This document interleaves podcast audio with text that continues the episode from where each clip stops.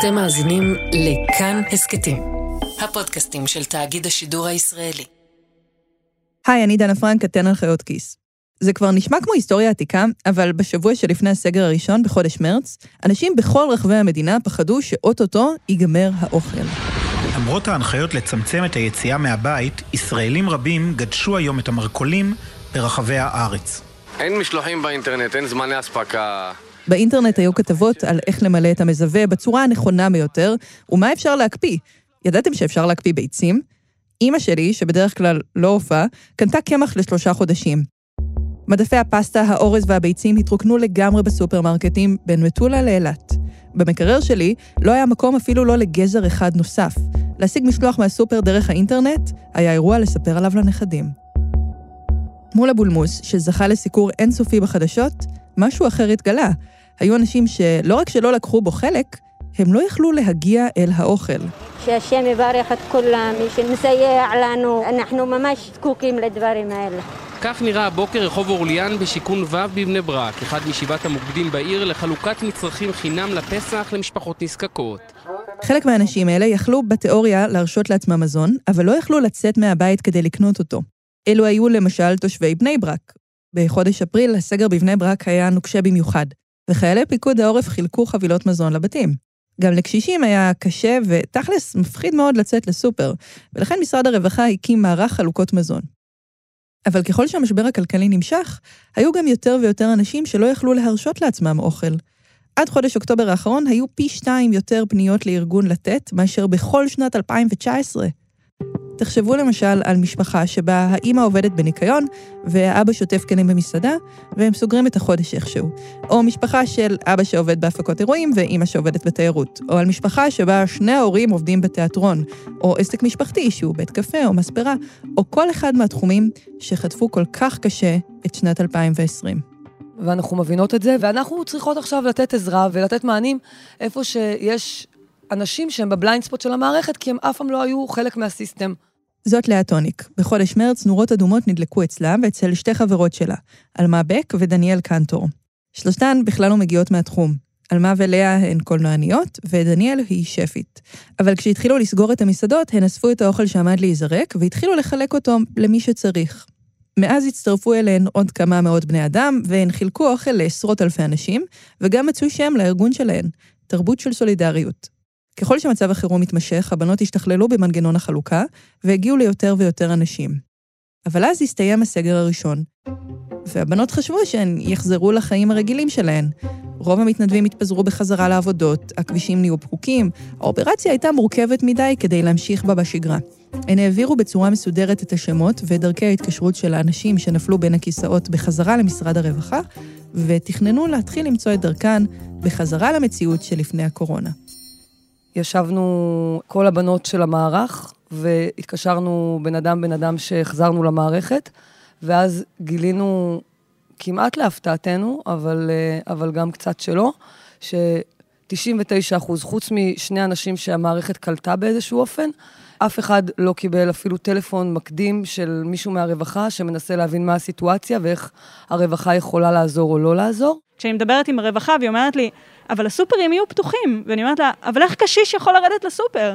והיא אומרת לי, נכון, את צודקת.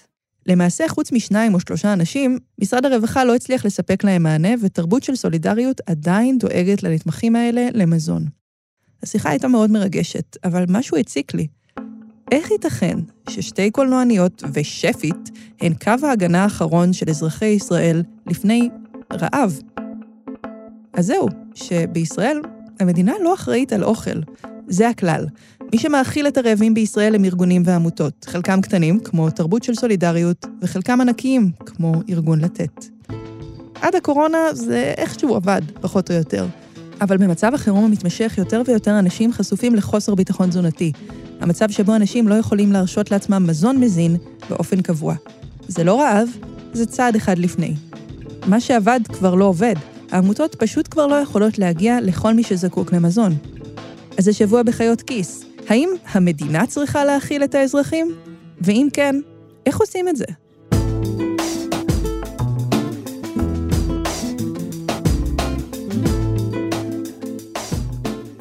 תכירו את פרופסור דוב צ'רניחובסקי. אני כלכלן ולא פסיכולוג.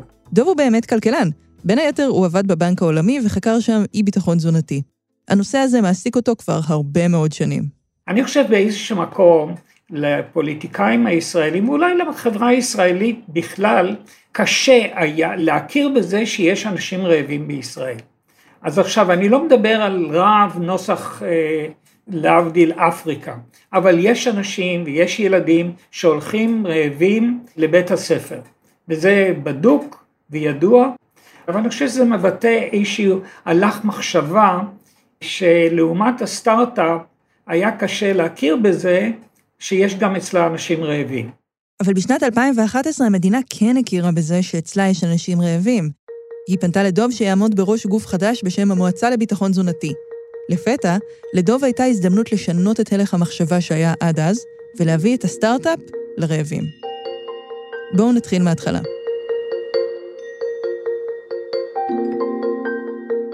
עמדת ממשלת ישראל לאורך השנים הייתה שזה לא התפקיד שלה לתת לאנשים אוכל.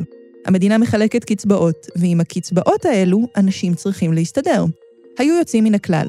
בתקופת הצנע למשל, עם קום המדינה, ישראל חילקה תלושי מזון לאזרחים. וגם היום יש יוזמות ממשלתיות בשוליים. יש מפעל הזנה בבתי הספר שמיועד לילדים מהאוכלוסיות החלשות ביותר. יש תקציבים למחלקות הרווחה ברשויות המקומיות, שהם יכולים לבחור להעביר לנזקקים חסרי ביטחון תזונתי. בקיצור, הכלל הוא קצבאות ולא קופסאות שימורים. חוץ ממקרים קיצוניים, כמו, אתם יודעים, מגפה עולמית של פעם במאה שנה. אז חיילים יחלקו אוכל כי באמת אין ברירה. אבל הקונספציה הזאת פשוט לא מחזיקה, הקצבאות לא מספיקות. לפי מחקר של הביטוח הלאומי משנת 2016, יותר מ-55% ממקבלי קצבת הבטחת הכנסה סובלים מאי-ביטחון תזונתי. כשליש מהם סובלים מאי-ביטחון תזונתי מתמשך. בהשוואה לסקר הקודם של הביטוח הלאומי, מ-2011, מצבם של מקבלי הקצבאות לא השתפר, אלא רק החמיר. אבל בשטח יש אנשים שחיים באי-ביטחון תזונתי וצריך לעזור להם איכשהו. לכן המדינה אומרת, אנחנו לא נעשה את זה בעצמנו, אלא נעביר כסף לאחרים שיעשו את זה. כמו עמותות למשל. לפי דוח מבקר המדינה בנושא ביטחון תזונתי בשנת 2014, המדינה הסתפקה בהעברת כספים בסכום מצומצם. ההקצאה הייתה 14 מיליון שקלים בשנה. למשל, דרך העברת כספים לעמותות שיחלקו ארגזי מזון בכמות מוגבלת, בעיקר לקראת פסח. לא רק שבלתי אפשרי לחיות מארגז הפסח לאורך כל השנה, ההחלטה הזאת גם פתחה פערים מול החברה הערבית. לפי דוח המבקר, כ-30% מהמשפחות בחברה הערבית סבלו מאי-ביטחון תזונתי חמור, אבל בגלל שיש שם פחות עמותות, ובגלל שערבים לא מציינים את חג הפסח, הם לא קיבלו את משלוח המזון הזה מהמדינה. כשהמדינה משאירה את הטיפול ברעבים לעמותות, היא לא רק סומכת על כסף מבחוץ ועל שיקול הדעת של העמותות לגבי מה לתת, או למי מגיע ולא מגיע. במידה שלעמותה נגמר הכסף, או שהיא עוברת משבר ניהולי, או לא משנה מה, אין לעובדים הסוציאליים ברשויות כתובת אחרת לפנות אליה. ההחלטה להסתמך על עמותות גם משאירה בחוץ מקומות בארץ שבהן אין עמותות. ככה שאפילו אם אתם רעבים, עדיף להיות רעבים בתל אביב, ולא נניח בערערה. אז זה המצב בפועל. הממשלה חצי מתכחשת, חצי מכירה באחריות שלה להכיל אזרחים מסוימים, המחלקות לשירותים חברתיים ברשויות המקומיות חסר כסף וכוח אדם, והכל מגולגל לעמותות. אבל העמותות לא מצליחות להתמודד, וכך נוצרים פערים גם בין הנזקקים. בין הפטיש של המדיניות הממשלתית המבולגנת לנזקקים, העמותות ספגו, ספגו וספגו, עד שנמאס להן. בשנת 2007 ארגון לתת, הגדול מבין ארגוני החברה האזרחית בתחום ההאזנה, הגיש עתירה נגד המדינה בבג"ץ וטען שהיא מתעלמת מהמחויבות שלה לשלום הפיזי של האזרחים. בעתירה, לתת טענו שהמדינה צריכה לממן את האכלת הנזקקים, ישירות או דרך העברת כסף לעמותות. בושי הרצוג אז היה שר הרווחה, והעתירה כנראה הצליחה לזעזע אותו. אחד המודלים שבושי שקל לאמץ בנקודה הזאת היה מודל חלוקת המזון בארצות הברית. באמריקה, באופן די מפתיע, המדינה אחראית על כל חלוקת המזון לאזרחים. כאחוז וחצי מתקציב המדינה האמריקני, 70 מיליארד דולר, מושקע בתוכנית שנקראת SNAP, Supplemental Nutrition Assistant Program. המדינה מחלקת לנזקקים מין כרטיס נטען כזה, כמו תלוש של שופרסל נגיד, ומדי חודש הם ניתנים בסכום שמשקף את כמות הנפשות במשפחה. לתת הגיבו שהם מברכים על שיתוף הפעולה מצד השר, אבל חששו שכל הסיפור יסתכם בהצהרות. ובכן, זה לא מה שקרה. אחרי הסיפור הזה, בוז'י הקים את ועדת איצקוביץ', שבדקה לעומק את סיפור הרעב, ושאלה את מה שאנחנו שואלים השבוע, האם ואיך המדינה אמורה להאכיל את אזרחיה? הוועדה הציעה להגדיל באופן מיידי את הסיוע לעמותות, והוא אכן עלה. הממשלה נתנה תוספת מיידית של 6 מיליון שקלים, כמחצית מסכום ההשקעה השנתי שהיה עד אז כ-14 מיליון שקלים. הוועדה המליצה גם להסדיר את השוק, כלומר שכל העמותות יעמדו בפיקוח של גוף אחד, שיבחן את המצב וינפק הערכות לממשלה. לגוף הזה קוראים המועצה הלאומית לביטחון תזונתי, ובראשו עומד פרופסור דוב צ'רניחובסקי. אני חושב שזה עניין של נסיבות אולי אפילו מקריות, כי המודעות לבעיה של ביטחון תזונתי קיימת מאז הקמת המדינה. הקמת המועצה הייתה שיא בשורה של צעדים שביטאו רצון של המדינה לבצע מה שהעתירה בבג"ץ דרשה ממנה, לקחת אחריות על הביטחון התזונתי של האזרחים, לעזוב את הקונספציה של הקצבאות ולפתוח דף חדש. אבל כבר מההתחלה, הכוחות של המועצה היו מדולדלים מאוד. אנחנו לא קיבלנו שום תקצוב לנושא, וזה אחד הבעיות בנושא, כך שהפעילות שלנו היא בעצם די וולונטרית, כולל הפעילות שלי. כתוב בחוק שאני לא צריך לקבל שכר, ואין לי בעיה אישית עם זה, אבל כל הנושא התקציבי היה בהחלט גורם מקביל. יחד עם זאת, אה, ישראל כמו בישראל, היו מספיק אנשים טובים שהסכימו להתנדב ולעשות את העבודה. וזה לא שלא היה מה לעשות. האנשים שהגיעו בהתנדבות למועצה לביטחון תזונתי, דוב והקולגות שלו, נתקלו בבלגן ההיסטרי שכבר תיארנו. ומעבר לו, גם הנתונים הבסיסיים ביותר לא היו ברורים. חוסר הסדר הזה מתחיל באמת בזכאות. מי זכאי, מי לא. מי צריך, מי לא צריך. זה אולי נשמע טכני, אבל זה מאוד משמעותי. כמה אנשים חיים בחוסר ביטחון תזונתי בישראל? לפי נתוני הביטוח הלאומי מ-2016, 18% מהאוכלוסייה חיים באי-ביטחון תזונתי, שליש מתוכם באי-ביטחון תזונתי חמור ומתמשך. זה יוצא בערך 500 אלף משקי בית.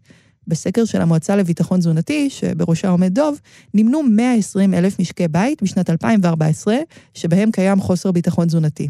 כיום, לדעת דוב, המספר קרוב ל-150 אלף. וזה עוד הבדלים בין שני גופים ממשלתיים. תחשבו רגע על כל העמותות שדואגות לרעבים בישראל. כל אחת מהן יכולה על פניו להגדיר אחרת למי מגיע ולמי לא. משפחה במצב בעייתי יכולה לקבל דחייה מעמותה מסוימת ולוותר על בקשת סיוע, למרות שגורם אחר כן מוכן לספק לה מזון. אבל הברדק שדוב רואה במצב הנוכחי לא נובע רק משאלת הזכאות. דבר שני של חוסר סדר זה התכולה של הסל, תכולה של התמיכה. זאת אומרת, אנחנו לא יודעים מה אנשים מקבלים לאכול, וזאת גם בעיה בריאותית. לפי מחקרים של המועצה לביטחון תזונתי וגם של הביטוח הלאומי, בעשירנים שסובלים מחוסר ביטחון תזונתי, יש ריבוי של מחלות שקשורות לתזונה לקויה. סוכרת, לחץ דם גבוה, מחלות לב, הרבה יותר מאשר בעשירונים האחרים. אז זה דבר שני, זה מגילת הזכאות. מה אנחנו מקבלים.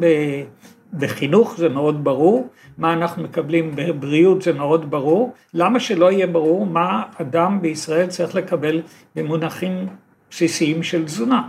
אני חושב גם ההיבט הפיננסי שהוא קרוב לי אישית יותר, אני בטוח שיש הרבה בזבוז. יש, כמו שאמרתי קודם, יש משפחות שמקבלות כפל סלים ויותר, לעומת זה יש משפחות אחרות שלא מקבלות כלום והן נזקקות וראויות לזה. המועצה הקדישה שבע שנים למחקר, והציעה פרויקט שיעקוף את כל הבלגנים, גדולים כקטנים, שעמדו בדרך אל האוכל. למעשה, עד הפרויקט, הייתי אומר, לפני כשנתיים, המדינה, קשה לי להגיד שהיא התכחשה לבעיה של ביטחון תזונתי ותזונה בריאה בישראל, אבל לא רצה להכיר בזה באופן מפורש. קוראים לפרויקט המיזם הלאומי לביטחון תזונתי. הפרויקט הזה הוא כמו מגרש ניסויים של המועצה, שמתנסה בו בעזרה ממש ממוקדת למשפחות ומשקי בית ב-48 רשויות מקומיות בישראל. בלי טריקים, בלי שטיקים. כל המשפחות שמשתתפות במיזם מקבלות 500 שקל לחודש, כן, זה לא המון כסף, והכסף הזה מחולק לשלושה חלקים. מחצית מהכסף מגיע בצורת תווי קנייה, רבע בצורת אוכל יבש, והרבע האחרון הוא פירות וירקות מהצלת מזון של ארגון לקט ישראל. חוץ מזה, המשפחות גם מחויבות להשתתף בסדנאות תזונה ובסדנאות להעצמה כלכלית. וזה די מדהים בעיניי. המדינה אשכרה השקיעה בבנייה בשלבים של פרויקט שמטרתו לפתור ולמגר את תופעת חוסר הביטחון התזונתי בישראל. לא רק קרטון עם כמה מצרכים בחגים, תשובה ממשית לכולם. יש עם המיזם רק שתי בעיות. הראשונה היא שהוא מגיע רק ל-10,800 משפחות בישראל, פחות מעשירית מהערכה הנמוכה ביותר של הנזקקים. המשפחות המשתתפות נבחרות בפינצטה. הבעיה השנייה היא המימון שלו. כי השם קצת מתעתע. למיזם קוראים הלאומי, אז זה קצת נשמע שהמדינה מממנת אותו, לא? בפועל... המדינה הקציבה 20 מיליון שקל, מועצות מקומיות 5 מיליון שקל, והיה לנו תרומה של עוד 25 מיליון, כך שקיבלנו בערך משהו בין 50, 60 מיליון שקל. המדינה מכסה פחות מחצי מעלות הפרויקט, והרוב מגיע מתרומות. גם כשהמדינה מבינה לגמרי שיש בעיית מזון, היא עדיין לא מצליחה להכניס את היד לכיס ולהוציא כמה עשרות מיליוני שקלים. וזה בעייתי שהמדינה מסתמכת על תרומות כדי לממן פרויקט לאומי. אבל זה בעייתי במיוחד במשבר תרומות גלובלי, כמו זה שיש לנו עכשיו, משבר שבו שליש מהעמותות בישראל נסגרו, ולא ברור מה יהיה המצב בשנה הבאה. הייתם מצפים שבשלב הזה המדינה תתעשת ותתחיל להשקיע במיזם. הרי למה הקימו מיזם כל כך מושקע, עם מועצה שעומדת מאחוריו, עם שנים של ניסויים ופיילוטים, אם לא בדיוק כדי לייעל את ההשקעה של המדינה בביטחון תזונתי, כדי שלא יתפתח פה רעב בעיתות משבר? אז זהו, שלא. 700 מיליון שקל, שזה סכום מאוד גדול, שאמור לעזור לכ-150 אלף משפחות, אולי יותר, אולי פחות, רשת ביטחון התזונתית. באמצע יולי האחרון השיג שר הפנים אריה דרעי תקציב שיא של 700 מיליון שקלים לסיוע לאנשים שחיים בחוסר ביטחון תזונתי. זה סכום חסר תקדים בארץ. שר הרווחה איציק שמולי ניסה לקחת את הכסף למשרד שלו. הוא רצה לחלק את כספי הסיוע דרך המיזם הלאומי לביטחון תזונתי. דוב אומר שב-220 מיליון שקל כשליש מהסכום, המיזם לביטחון תזונתי יוכל לשלש את כמות הנתמכים שלו באופן מיידי. אבל זה בכלל לא מה שדרעי רצה לעשות. לפי התוכנית של משרד הפנים, הכסף יגיע לכל משפחה שמקבלת הנחה של למעלה מ-70% בארנונה. המשפחות הנתמכות יקבלו את הכסף בכרטיסי חיוב שמיועדים לרשתות השיווק. כן, ממש כמו באמריקה. כל המסקנות של המיזם לביטחון תזונתי לגבי זיהוי קהלי יעד, מתן מזון בריא, תמיכה במקבלים כדי שיוכלו ללמוד איך להתקדם מהמצב הזה, הכל ימשיך לדשדש בשוליים. שר הרווחה שמולי קרא לזה רפובליקת בננות. ממשרד הפנים לא קיבלנו תגובה. ודוב צ'רניחובסקי, כמובן, לא מרוצה. בפרט בתקופה הזו של חוסר ביטחון כלכלי וחוסר בהירות לגבי מצב תעסוקה והכנסה של אנשים, הקביעה לפי ארנונה היא תהיה מאוד מאוד רנדומלית, אני לא חושב שהיא מוסדרת, אני בטוח שיהיו משפחות ראויות שלא יקבלו את הסיוע, ויהיו משפחות אחרות שכן יקבלו את הסיוע, ואולי לא כל כך ראויות לזה, אם כי עיני לא צרה בהן. כך שאני חושב שהתוכנית של דרעי היא לשיטתנו מאוד לא מוסדרת, הן בקביעת סל המזון והזכאויות, והן בבחירת המשפחות הנזקקות לסיוע. וחבל, כי יש תוכנית לאומית, יש תוכנית מאוסדרת, בימים אלו, דוב מנסה בקרב מאסף להשיג חלק מהכסף, אבל משרד הפנים כבר שחרר מכרז לחברות שיספקו את הכרטיסים הנטענים, וקשה לראות שהמצב יתהפך. בדיון בוועדת הרווחה בשנת 2015, לפני חמש שנים, התריע ערן ויינטרוב, יו"ר ארגון לתת, כי השימוש בכרטיסי מזון לא יעיל.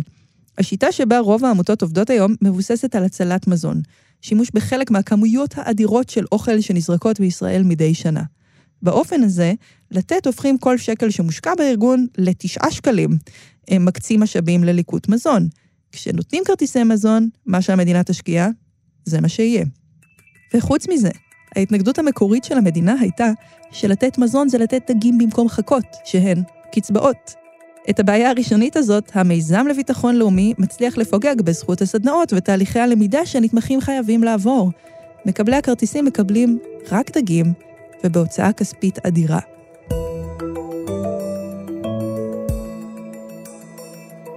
לדוב צ'רניחובסקי יש חזון מאוד מסודר לגבי איך לצאת מהמצב הזה.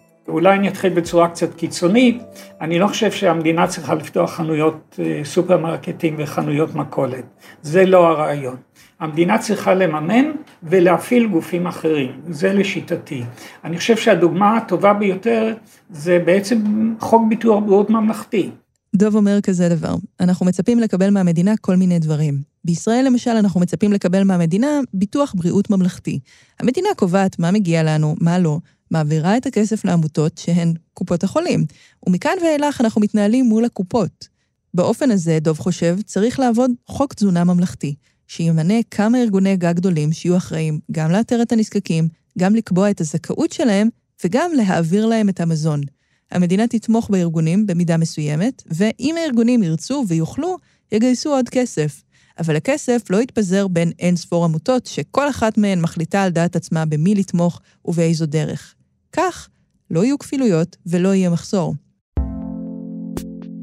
החוק הזה עדיין רחוק. עד שהוא יגיע, נצטרך להמשיך ולהסתמך על אנשים כמו אלו שבתרבות של סולידריות. במחקר סיכום של פיילוט המיזם לביטחון תזונתי מ-2018, היה נתון אחד שלא יוצא לי מהראש, שביעות הרצון מהחיים. באוכלוסייה הכללית בישראל, 88% שבעי רצון מהחיים שלהם. בסקר שלפני הפיילוט, רק 71 מהמשתתפים היו שבעי רצון. אחרי הפיילוט, המספר הזה עלה ל-86%. דוקטור מירי אנדוולד, שכתבה את המחקר על הפיילוט, מציינת, נראה ששיפור זה לא יכול להיות מיוחס כולו לסיוע החומרי הצנוע למדי שהמשפחות קיבלו במסגרת המיזם, 500 שקל זה הרבה לאדם אחד, וממש מעט למשפחה בת שש נפשות. אלא, ואולי בעיקר, לכך שהמשתתפים חשים שהם זוכים לטיפול, ומקבלים תשומת לב מהרשויות למצבם. כמו שלאה, עלמה ודניאל גורמות לנתמכים שלהם להרגיש. כמו שחבר שאנחנו נותנים לו את קופסת האוכל שלנו מהבית ביום ארוך במשרד מרגיש. רק כפול כל המדינה.